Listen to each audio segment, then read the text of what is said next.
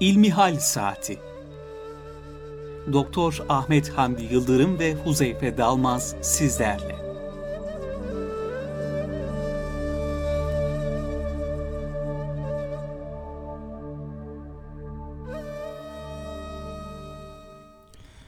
Merhaba değerli Erkam Radyo dinleyenleri. Erkam Radyo'ya ve İlmihal Saati programına hoş geldiniz.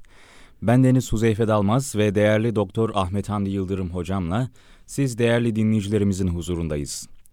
Bizlere yolculuk esnasında araçlarında, evlerinde, iş yerlerinde eşlik eden tüm dinleyenlerimizi selamların en güzeli olan Allah'ın selamıyla selamlıyoruz. Evet, bizlere ilmihal saati et erkamradyo.com elektronik posta adresimizden facebook.com slash erkamradyo ve twitter.com slash erkamradyo sayfalarımızdan ulaşarak merak ettiğiniz, aklınıza takılan soruları sorabilirsiniz. Ben Deniz de sizlerden gelen soruları hocama yönelterek hocamızın bilgilerinden hep birlikte istifade etmeye çalışacağız inşallah. Hocam hoş geldiniz. Hoş bulduk Allah razı olsun. Sağlığınız saatiniz iyidir inşallah hocam. Elhamdülillah. Nihayetsiz hamdü senalar olsun. Elhamdülillah. Evet, değerli dinleyenler bir hafta boyunca sizlerden gelen sorularla programımıza başlayalım inşallah. Hastanede hemşire yakınlarımız, tanıdıklarımız oluyor. Hiç sıra numarası almadan işimizi hallettirebiliyoruz. Bu caiz midir? diye bir soru gelmiş hocam. Buyurun. Evet. Elhamdülillahi Rabbil alemin. Ve salatu ve selamu ala Resulina Muhammedin ve ala alihi ve sahbihi ecmain. Kıyamet günü Hz. Peygamber sallallahu aleyhi ve sellem Efendimizin hadislerinden öğrendiğimiz üzere her türlü haksızlığın bir hesabı görülecek. Hatta hadisi şerifte boynuzsuz koyunun boynuzlu koyundan, koçtan hakkını alacağından bahsediyor Hazreti Peygamber Efendimiz. Kim kime karşı bir haksızlık yapmışsa, onun hakkını gasp etmişse, bu durumda kıyamet günü bir hesaplaşma sahnesi cereyan edecek demektir. Evet. Eğer hastanelerde veya kliniklerde bir sırayla doktorlar hastalarına bakıyorlarsa burada sıraya giren insanlar bir hak kazanmış olurlar. Bunların haklarını gasp ederek onların sıralarını almak suretiyle öne geçmek, onları 10 dakika bekleyecek iken 15 dakika, 20 dakika, yarım saat, 1 saat beklemeye mecbur bırakmak elbette bir kul hakkıdır ve kul hakkı olduğu cihetle de asla caiz olmaz. Fakat hastaların öncelik sırası nasıl belirlenecek diye tıpta uzun uzadıya çalışmalar yapılmış. Acil hastalar, acil hastalar da kendi arasında kategorilere ayrılmış. Bugün hastanelerin acil servislerine gittiğiniz zaman yerlerde renklerle işaretler görüyorsunuz. İşte yeşil alan, sarı alan, kırmızı alan. Evet. Yeşil alan acil ama hayati aciliyeti olmayan hastalıkları ifade ediyor. Sarı alan ona göre daha ivedi bir alanı ifade ediyor. Kırmızı alansa hepten hayati aciliyetleri ifade ediyor. Bu durumda elbette çok hayati bir fonksiyonunu kaybetmek üzere olan hastanın aciliyeti söz konusudur. Ve doktor öncelikli olarak bu hastaya bakmakla mükelleftir. Yani oraya tansiyonunu ölçtürmeye gelen bir hastayla kalp krizi geçirmekte olan bir hastaya aynı muameleyi yapmak mümkün değildir. Evet. Elbette aciliyeti olan hastalara öncelikle bakmak durumundadır. Bu noktada önceliyet aciliyete göre belirlenir. Eğer böyle bir durum söz konusu değilse o zaman önce gelen önce muayene olma hakkını kazanmıştır veya randevusunu önce almış olan kimse önce muamele görme hakkına sahiptir. Dolayısıyla sırada bekleyen insanlar varken ammiyane ifadesiyle kaynak yaparak hemşireyi araya sokarak veya bir başka torpilli kimseyi araya sokarak öne geçmek doğru değildir. Fakat eğer doktor kendi tanıdığının ihtiyacını ve muayenesini kendi istirahatinden fedakarlık ederek yapıyor, bakıyorsa bunu da anlayışlı karşılamak gerekir. Yani eğer doktorun bir saat hasta bakıp 15 dakika dinlenme, mola verme hakkı varsa ve bir hastasına da bu dinlenme süresi içerisinde bakmış ise onu da anlayışlı karşılamak gerekir. Fakat kıyamet günü çok enteresan bir gün Huzeyfe kardeşim. Evet hocam. Ve o günün çok çetin, zor hesaplaşmaları var. O gün bana bir yerde hatırlıyor musun? Yan bakmıştın. Alaylı bakmıştın. Küçümser bakmıştın. Türden ifadelerin çokça işitileceği ve duyulacağı bir gündür. Onun için kul hakkına özen göstermek gerekiyor. Kimsenin hakkını yememeye gayret göstermek gerekiyor. Bu yüzden mümkün mertebe hak yemeyen eğer yenilecek bir hak varsa da kendi hakkından fedakarlık eden olmak gerekiyor. Bu hastanede muayene sırası içinde böyle otobüse binerken, minibüse binerken, sıra beklerken de böyle her yerde bir isar halinde olmak gerekiyor. İsar nedir? Kendi ihtiyacı varken başkasının ihtiyacını öncelemek, tercih etmek demektir. Evet. Nitekim biliyorsunuz Hz. Peygamber sallallahu aleyhi ve sellem Efendimizin ashabı o güzide, numune, örnek insanlar, seçkin insanlar her yönleriyle bizlere örnek olmuşlar, numune olmuşlardır.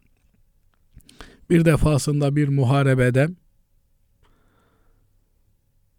yaralanmış olan askerler var, savaş bitmiş.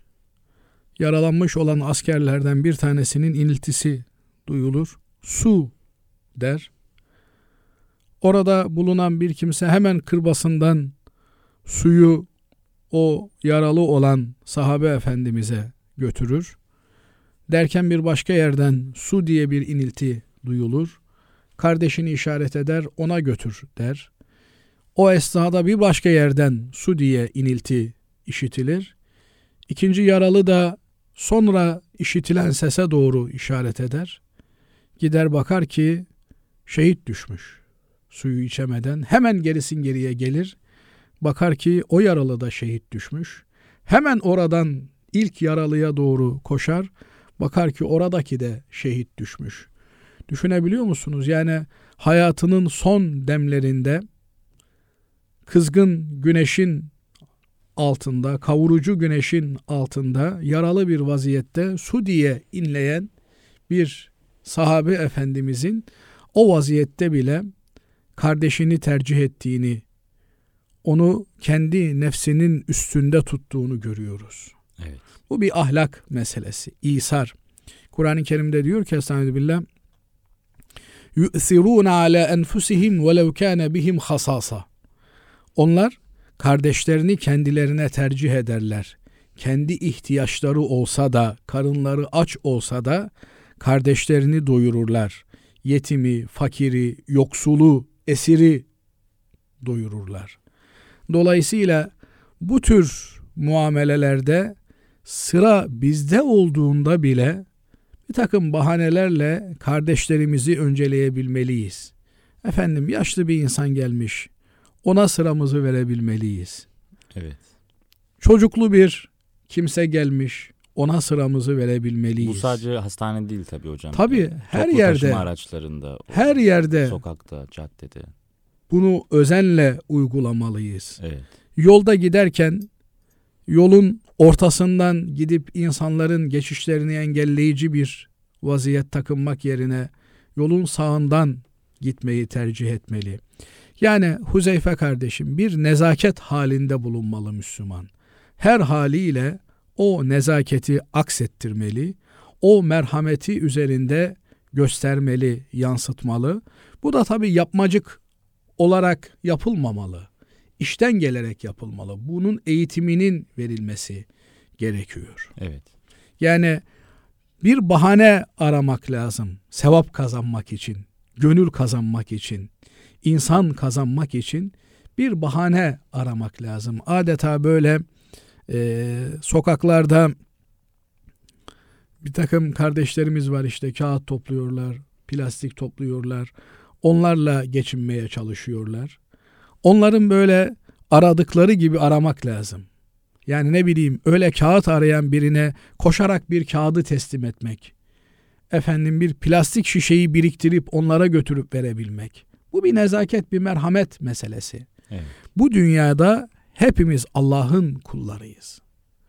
Ve Hz. Peygamber sallallahu aleyhi ve sellem Efendimiz bir tarağın dişleri gibi hepimizin eşit olduğunu söylüyor. Eğer biz kendimize bir öncelik atfediyorsak burada bir kibir var demektir. Yani ben sıradan bir insan değilim ben niye sıraya girip de bekleyeceğim? Ben ayrıcalıklı, ben özel bir insanım. Bana özel muamele edilmesi lazım. Türünden bir gizli kibrin belirtileri söz konusu olur. Onun yerine şifa Allah'tan. Yani sen birilerinin hakkını gasp ederek ilk muayene olduğunda, efendim erken muayene olduğunda iyileşeceğini mi zannediyorsun? Maddeten iyileşsen de manen iyileşmeden, iyi bir hale bürünmeden, sağlam bir psikolojik ruha sahip olmadan ne kazanabiliriz ki? Dolayısıyla karıncanın bile hakkını gözetmeye aşırı titizlik gösteren Müslümanlar olarak kul hakkından olabildiğince uzak durmamız gerekiyor. Bu bizim üzerimize düşen ağır bir yük ve yükümlülüktür. Binaenaleyh e, mümkün mertebe bu tür şeylere tevessül etmemek lazım. Yani birinin hakkını gasp edecek, birinin müktesebatını elinden alıp onu bize verecek bir uygulama asla dinimiz açısından doğru görülebilecek bir uygulama değildir. Evet hocam. Televizyon izlemek, radyo dinlemek gıybet midir diye bir soru var hocam. Herhalde bu e, dedikodu üzerine kurulmuş programlardan da bahsediyor olabilir e, bu dinleyicimiz. E, bunu da bir cevaplayalım hocam isterseniz. Evet, e, Müslüman 24 saatini dolu dolu geçiren insan demektir. Bu 24 saatin bölümlenmesinde kategorilere ayrılmasında da kendimiz için ayıracağımız bir vakit, çoluk çocuğumuz, akrabalarımız, tanışlarımız için ayıracağımız bir vakit, dünya işlerini göreceğimiz bir vakit ve ibadetimize ayıracağımız bir vakit olması gerekiyor. Bu ayrımı yaptığımız zaman eğer iletişim araçları, radyo ve televizyon bizim eğitimimize bir katkı sağlıyorsa, bilgilenmemizi, ilmimizin, marifetimizin artmasını temin ediyorsa, o zaman bu tür araçları dinlememiz, seyretmemiz bir zorunluluk olarak karşımıza çıkar. Evet. Ama eğer öyle değil de bugünkü ammiyane ifadeyle vakit öldürmek için radyo dinliyor, televizyon seyrediyorsak o zaman çok yazık ediyoruz demektir kendimize. Yani öldürecek bir vaktimiz yok ki. Kesinlikle. Bizim iman ettiğimiz Kur'an-ı Kerim fe izâ feragte fansab ve ilâ rabbike fergab diyor. Bir işi bitirdiğinde yorulmaya koyul. çalışmaya koyul diyor. Ve Rabbine yönel buyuruyor. Müslümanın tatil anlayışı tırnak içerisinde bir işi bitirip hemen bir başka işe koyulmaktır. Namaz kılmayı bitirirsin, kitap okursun. Kitap okumaktan yorulursun, Kur'an-ı Kerim dinlersin. Efendim bir müddet sonra çoluğunla çocuğunla ilgilenirsin. Arkadaşlarınla, dostlarınla bir araya gelir, hasbihal edersin. Ama başkalarının sefi hayatlarını seyretmek, başkalarının din dışı, ahlak dışı hayatlarından kesitlerin arz edildiği programlara, yapımlara takılıp kalmak bir Müslümanın ahlakıyla bağdaşacak bir şey değildir. Evet. Zira Kur'an-ı Kerim açık bir şekilde Allah'ın ayetlerinin dalgaya alındığı ortamları terk ediniz buyurmaktadır. Yani böyle bir ortamda Müslümanın bulunması buraya şahit olarak değerlendirilmesi asla doğru değildir. Dolayısıyla eğer radyo, televizyon, bilgisayar ve benzeri araçlar eğer bizim dini veya dünyevi gelişimimize bir katkı sağlıyorsa makbuldür, değeri vardır, kıymet ifade eder. Hı hı. Eğer öyle değilse o zaman bizim için deccal hükmündedir. Uzak durulması gereken asla aynı ortamda, aynı karede bulunulmaması gereken şeylerdir. Zira inne sem'a vel basara vel fuade diye Cenab-ı Allah buyuruyor. Kulak, göz ve gönül hepsi hesaba çekilecektir buyuruyor. Hepsi sual altına alınacaktır. Kulak neyi işittiğinden, göz neyi gördüğünden, gönül ne ile meşgul olunduğundan hesap verecektir.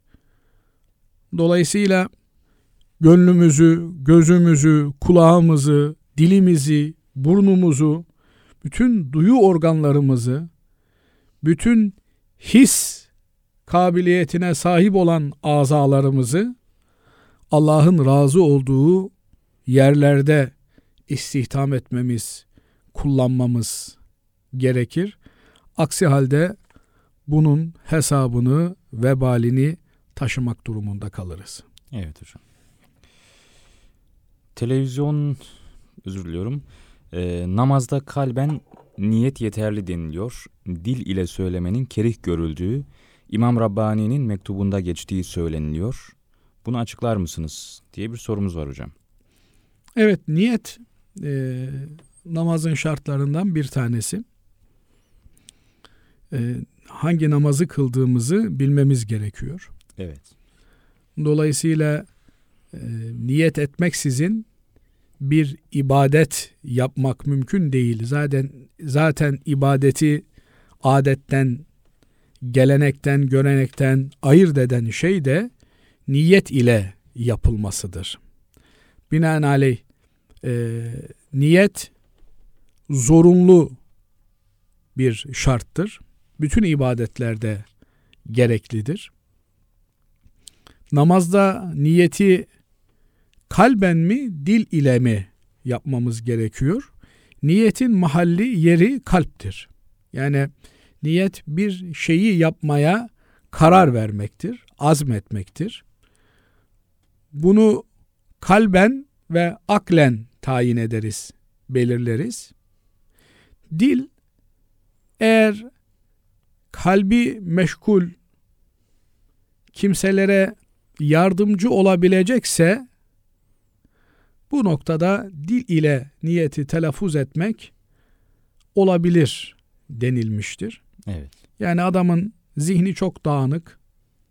Bir türlü zihnini toparlayamıyor. Bu durumdaki bir kimse lisan ile Ya Rabbi niyet ettim bugünkü öğle namazının farzını kılmaya diyebilir. Ancak bunu da çok böyle sesli bağırarak etrafındakileri rahatsız edecek şekilde yapmaz. Kendi duyacağı şekilde yapabilir. Fakat asıl olan niyetin kalben yapılmasıdır. Bazen Huzeyfe kardeşim insan kalbinden başka bir şeyi geçirir, diliyle farklı bir şeyi söyler. Evet hocam. Bu gibi durumlarda asıl olan kalpten geçendir. Yani kalbinizde öğle namazını kılmaya niyet etmişsiniz. Diliniz farkında olmadan ikindi demiş. Siz neye niyet etmişsinizdir? Öğle namazına niyet etmişsinizdir. Dilin söylediğinin bir hükmü yoktur. Onun için dil sürçmesi vardır da Evet. kalp sürçmesi yoktur. Binaenaleyh buradan da anlıyoruz ki niyet kalple yapılan bir ameldir. Bu yüzden niyetin kalple yapılması gerekli olduğundan dolayı bazıları demişlerdir ki dil ile yapılması doğru değil. Niye? Çünkü dil ile kalp aynı frekansta hareket etmeyebiliyor. Bazen bakıyorsunuz dublajlarda e, sesle hareket üst üste gelmiyor. Evet. Aynı şekilde kalple dil de üst üste gelmeyebiliyor. Bu da bir takım sıkıntılara yol açabilir diye deniliyor ki Senkron kayması hocam. evet senkron kayması. Onun için deniliyor ki e, kalple dilin senkronize halde çalışması gerekiyor. Eğer bu olmayacaksa hiç dili karıştırmamak lazım. Bu işe deniliyor. Bu yüzden e, eğer e, kalbini yoğunlaştıramıyorsa bir kimse, zihni dağınıklığı varsa diliyle yardım alabilir ama öyle bir problemi yoksa zihinden geçirmek, kalben niyet etmek yeterlidir. Evet. Hocam kısa bir ara vereceğiz. Değerli dinleyenler, e, kısa bir ara vereceğiz. Aranın ardından İlmihal Saat programımıza kaldığımız yerden devam edeceğiz inşallah.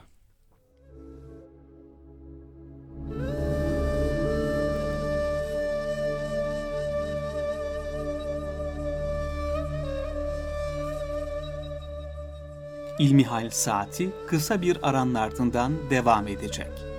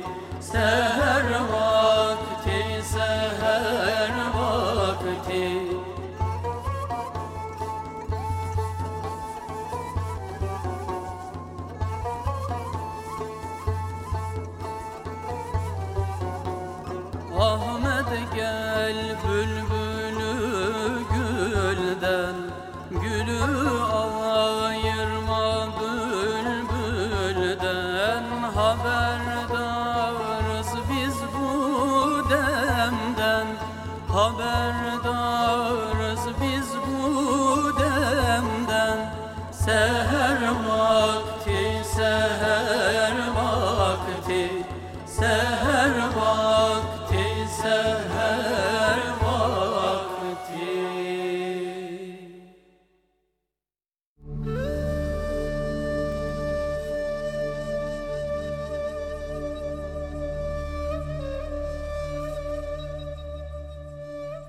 İlmihal Saati devam ediyor.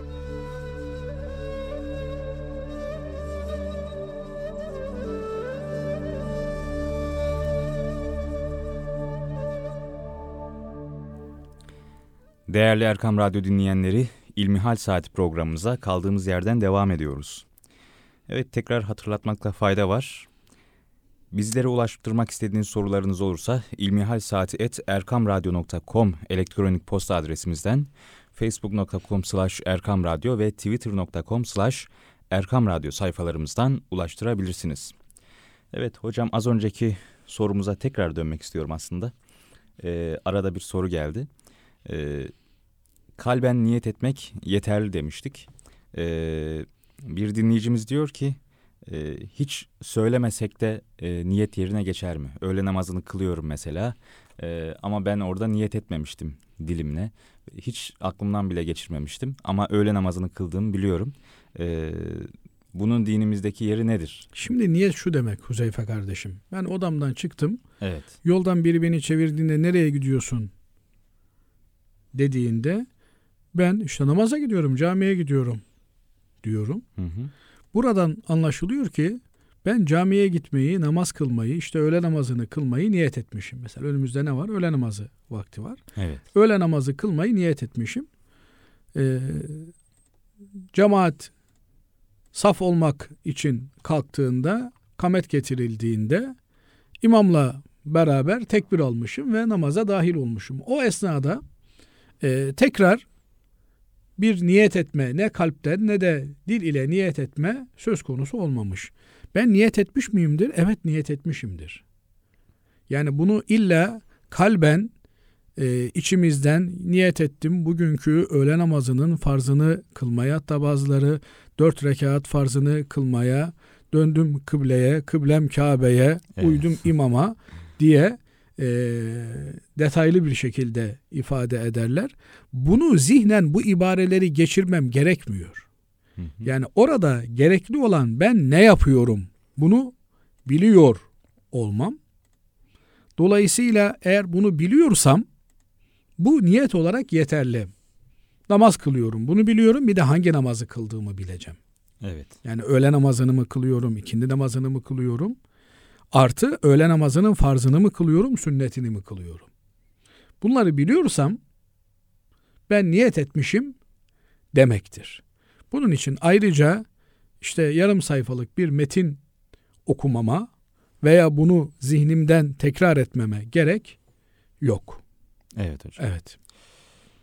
Hocam e, kutlu doğum haftasındayız. Daha doğrusu artık hafta değil, kutlu doğum ayı diyoruz. Bir ay boyunca kutlamalar düzenleniyor. E, bu konuda söylemek istedikleriniz e, varsa hocam e, sizlerden alabilir miyiz? Mevlid-i Şerif kutlu doğum. Mevlid zaten doğum demek. Evet. Ee, biz Osmanlıca terkip halinde Mevlid-i Şerif diyorduk. Şimdi e, biraz daha Türkçe'ye aktararak kutlu doğum diyorlar. Hazreti Peygamber sallallahu aleyhi ve sellem Efendimizin dünyayı teşrifleri münasebetiyle yapılan etkinliklere bu isim kullanılıyor. Efendimiz aleyhissalatu vesselam 12 Rabiul Evvel günü pazartesi günü doğmuş.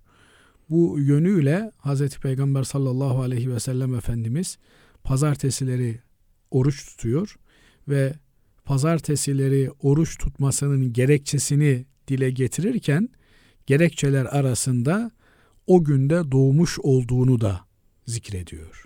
Yani Efendimiz aleyhissalatu vesselam doğduğu gün olan pazartesini oruçlu geçirmeyi önemsiyor. Evet. Ve biz ümmetine de pazartesi günleri oruç tutmamızı tavsiye ediyor.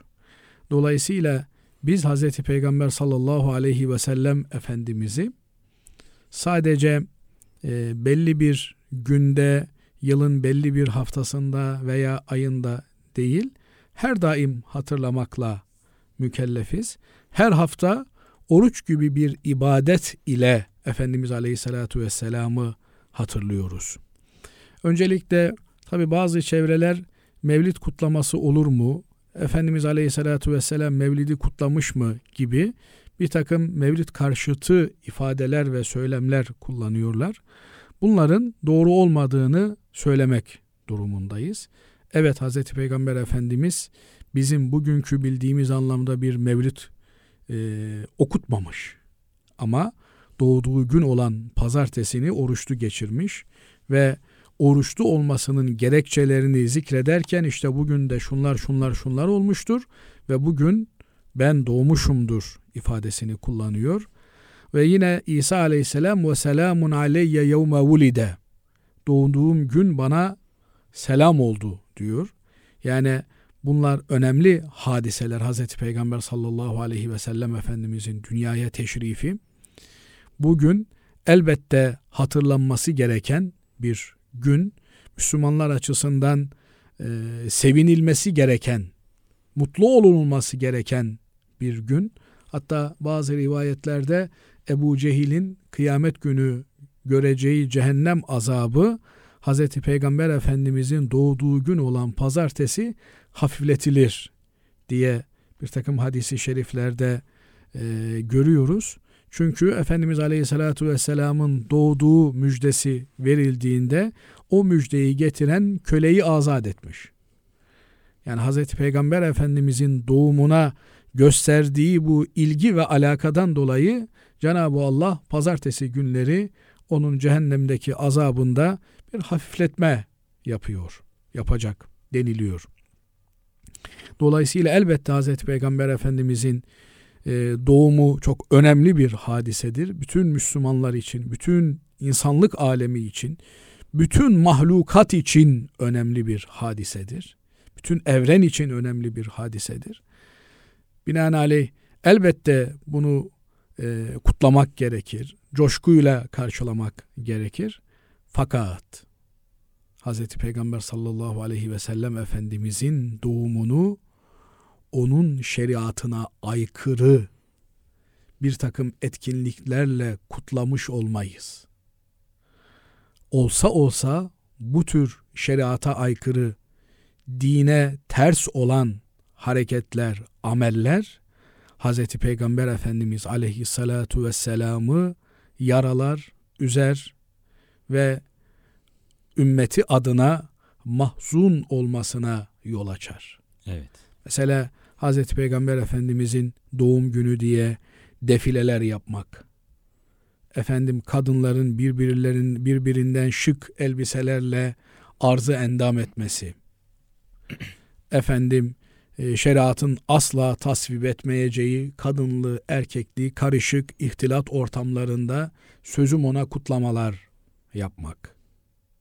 Bunlar bırakın e, normal bir zamanda yapılmasının caiz olmasını Hz. Peygamber aleyhissalatu vesselamın doğumu gerekçe gösterilerek, bahane edilerek yapılması hiç mi hiç caiz olacak şeyler değildir. Dolayısıyla eğer biz Hz. Peygamber Efendimiz aleyhissalatu vesselamın doğumunu kutlayacaksak öncelikli olarak onun getirdiği şeriata, onun getirdiği dine kılı kırk yararcasına bağlı olmamız gerekiyor. Ve biz Efendimiz Aleyhisselatu Vesselam'ı salatu selamlarla anıyoruz. Evet hocam. Yani bir kutlu doğum programı yapılıyor sözüm ona.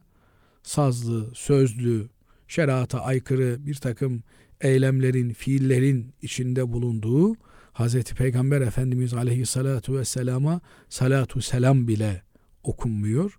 Bunu tasvip etmek mümkün değil. Dolayısıyla eğer mevlid okumalarına karşı olanlar bu mevlid okumalarının etrafında icra edilen bidatlerden dolayı karşı geliyorlarsa haklı tarafları var. Ama e, pireye kızıp yorganı yakmanın da bir alemi yok. Dolayısıyla Hz. Peygamber sallallahu aleyhi ve sellem Efendimizin doğumunu onun bize emrettiği şekilde karşılamamız gerekiyor. Mesela onun doğduğu gün olan pazartesiyi oruçlu olarak geçirmek bir Müslümana yakışır. Evet. Nitekim önümüzdeki pazartesi de üç ayların da başlangıcına tekabül ediyor. Bu münasebetle pazartesileri oruçlu geçirmeye niyet edebiliriz. Ayrıca Efendimiz Aleyhisselatü Vesselam'a bol bol sadaka onun adına sadaka vererek onun doğumunu kutlayabiliriz. Efendimiz Aleyhisselatü Vesselam'a salatu selamlar getirerek doğumunu kutlayabiliriz. Kaldı ki Huzeyfe kardeşim, Hazreti Peygamber sallallahu aleyhi ve sellem Efendimizin ümmeti açken, çıplakken, yoksulluk sınırının altında yaşıyorken bir sürü israf ile, tantana ile Efendimiz Aleyhisselatü Vesselam'ın doğumu da kutlanmaz. Evet. Yani düşünebiliyor musunuz? Bir annenin, bir babanın çocukları yalın ayak, ayaklarında ayakkabı yok, üstlerinde üstlerini örtecek, sırtlarını örtecek bir elbise yok, karınlarını doyuracak ekmekleri yok. Siz o babaya doğum günü pastası götürüyorsunuz. Dolayısıyla Hz. Peygamber sallallahu aleyhi ve sellem Efendimiz hayatında ümmeti doymadan doymamış bir peygamber. Ümmeti açlıktan karnına bir taş bağlarken Hz. Peygamber sallallahu aleyhi ve sellem Efendimizin iki taş bağladığı rivayet ediliyor. Yani bütün ümmetinin fertleri doymadan kendisine doymayı yakıştıramamış bir peygamber. Onun ümmetinden bugün açlar, yoksullar, yetimler varken israfla efendim bir takım alayı vala programlar düzenlemek asla Müslümanın tasvip edeceği bir davranış değildir. Ki Efendimiz'i de yaralar değil mi hocam? Muhakkak. Peki kutlamayalım mı? Kutlayalım. Kutlayalım ama o kutlamayı Hazreti Peygamber Efendimiz'i memnun edecek şekilde yapalım. Onun adına ümmetinden 10 kişiyi giydirelim. Onun adına ümmetinden bir yetime sahip çıkalım.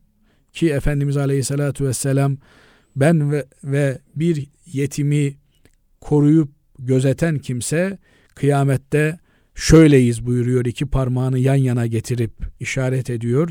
Yani bu kadar yakınız diyor. İki parmağın birbirine yakınlığı kadar yakınız buyuruyor.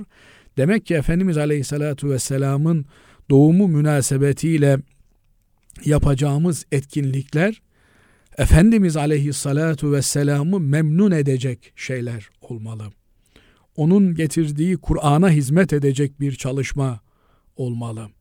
Oturup Kur'an-ı Kerim okuyarak Efendimiz Aleyhisselatü Vesselam'ın mübarek doğumlarını, veladetlerini kutlayalım. Yoksa işte büyük büyük salonları doldurarak, devlet erkanının konuşmalarını ayakta alkışlayarak, kadın, kız, erkek yan yana karışık bir vaziyette oturarak Hz. Peygamber Efendimiz Aleyhisselatü Vesselam'ın getirdiği şeriatın tasvip etmediği bir şekilde onun veladeti, onun doğumu kutlanmış olmaz. Bunu buradan tekrar ve tekrar ifade etmek gerekiyor ki evet çok önemli bir olaydır Hazreti Peygamber Efendimizin dünyayı teşrif etmesi ama müsaade ederseniz bu teşrifi onun öngördüğü şekilde kutlayalım, yapalım. Böylelikle hem Efendimiz Aleyhisselatü Vesselam'ı memnun edelim hem de bu büyük günü kutlamanın hazzını beraberce yaşayalım. Peki hocam. Namaz kılmayan bir insanın namazı tavsiye etmesi, infak etmeyen bir insanın infakı tavsiye etmesi doğru mudur? Yani bir işi yapmayan bir insanın o işi tavsiye etmesinin dinimizdeki yeri nedir hocam? Tabi ayet-i kerimeler diyorlar ki Estağfirullah lime takulune ma la tef'alun Niye yapmadığınız şeyi söylüyorsunuz? Öncelikle eğer bir şey güzelse onu yapmak gerekir. Yaptıktan sonra tavsiye etmek gerekir. Ama eğer bir şey güzelse siz onu yapmıyorsunuz diye aksini tavsiye mi edeceksiniz? Yani mesela şeker hastasına baklava yemek dokunuyor. Doktor da şeker hastası. Hasta gelmiş. Ona bir takım tavsiyelerde bulunacak. Diyor ki bak sen şeker hastasısın. Sakın ola ki şeker tüketmeyesin, baklava yemeyesin. Hasta da diyor ki doktor bey diyor ilk önce siz tavsiyenize kendiniz uyun. Dediği doğru mu? Doğru. doğru. Ama bu söylediğinin doğru olması hastaya bir fayda sağlar mı? Sağlamaz. Dolayısıyla biz öncelikle sözün kendisi doğru mu yanlış mı ona bakmamız gerekir. Ve söylediğimizi doğru söylememiz icap eder. Öbür türlü Huzeyfe kardeşim, evet birçok şeyi burada bu programda da konuşuyoruz. Hoca sen konuştuklarını yapıyor musun? E ben yaptıklarımı konuşacak olsam zaten böyle bir programa ihtiyaç olmaz. Evet. Ama şuna niyet ediyorum ki ben de burada konuşurken kendim de istifade etmiş olayım. Kendime de nasihat etmiş olayım. Elbette gönül ister ki söylediğimiz şeyler hep yapa geldiğimiz şeyler olsun. Ama yapmıyoruz diye veya yapamıyoruz diye doğruyu söylemekten de geri durmanın bir anlamı olamaz. Elbette namazı kılmak her Müslümanın boynunun borcudur. Ama yeri gelmiş namazı tavsiye ediyor. E kardeşim sen niye namaz kılmıyorsun diyebiliriz. Ama sen namaz kılmıyorsun, namazı niye tavsiye ediyorsun dememeliyiz. Evet. Bak ne güzel namazı tavsiye ediyorsun. Bu tavsiye seni de bağlar demek Demeli. gerekir. Evet. Yoksa sen içki içiyorsun, kalkmış bana içki içme diyorsun dememek lazım. Bak ne kadar güzel. Bana içki içmemeyi tavsiye ediyorsun. Senin de içmemen lazım demek gerekiyor. Dolayısıyla elbette bir hayrı tavsiye edeceksek öncelikle kendimize tavsiye etmemiz gerekir. Nitekim hutbelerde dikkat ederseniz hatip efendiler der ki önce kendime sonra hepinize takvayı tavsiye ediyorum der. Evet. Yani burada e, vaiz efendinin işte hoca efendinin söylediklerinden kendisi müstesna değildir. O önce kendine vaaz ediyordur. Önce kendisine söz söyleme durumundadır. Fakat sözün tesirli olabilmesi için ihlaslı olması gerekir. İhlaslı olmasının yolu da önce söyleyen tarafından yaşanıyor olmasından geçer. Elbette yaşayan bir kimsenin tavsiyeleri yaşamayan bir kimsenin tavsiyelerine göre çok daha etkili ve kalıcıdır. Yalnız unutmamak gerekiyor ki sözün tesirini yaratacak olan da Allah Teala'dır. Evet hocam. Bakarsınız bir hoca efendinin söylediği bir sözden bir kimse abad olmuştur, hayat bulmuştur, kurtuluşa ermiştir, doğru yolu görmüştür. Ama o hoca efendi maalesef o sözü hakkıyla yaşayamadığı için, yerine getiremediği için aynı mükafatı alamamıştır. Dolayısıyla e, şuna dikkat etmek gerekiyor Huzeyfe kardeşim.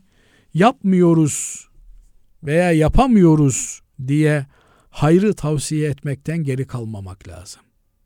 Doğruyu, hayrı her yerde, her zeminde, her zamanda söylememiz gerekiyor. Yapamıyorsak yapmaya gayret etmemiz gerekiyor. Niyet etmemiz gerekiyor. Böylelikle önce kendimize sonra da etrafımızdakilere hayrı kademe kademe yaymamız ve ulaştırmamız gerekiyor. Biz de burada zaten onu yapmaya çalışıyoruz. Evet. Güzel kardeşim. Yani bütün dinleyicilerimize buradan hitap ederken öncelikle kendimize hitap etmeye çalışıyoruz. Niye? E biz bunları söylerken e biz bu işi bitirdik de sıra size geldi siz de yapın diye söylemiyoruz. Hep beraber daha iyiyi, daha güzeli, daha ihlaslı olmayı yakalayabilmek adına bir yarışın içerisindeyiz. Cenab-ı Allah bizleri de bütün ümmeti Muhammed'i de rızasına uygun amel etmeye muvaffak eylesin. Amin hocam. Cennete götürecek işler yapmayı hepimize nasip eylesin. Cehenneme sürükleyecek işleri, amelleri yapmaktan da hepimizi muhafaza eylesin. Bu e, temennilerle programımızı yaptığımızı da bu vesileyle ifade etmek isterim. Evet Allah razı olsun hocam. Evet bizleri radyoları başında da sabırla dinleyen dinleyenlerimize çok teşekkür ediyoruz. Programımızın sonuna geldik. Bizler her çarşamba sabahında saatlerimiz 09.10'u gösterdiğinde buradayız Allah'ın izniyle.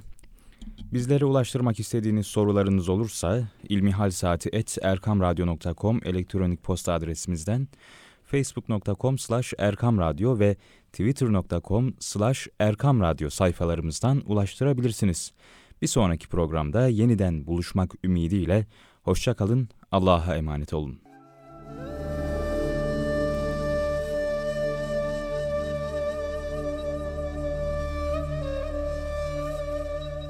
Erkam Radyo'da Doktor Ahmet Hamdi Yıldırım ve Huzeyfe Dalmaz'la İlmihal Saati programını dinlediniz.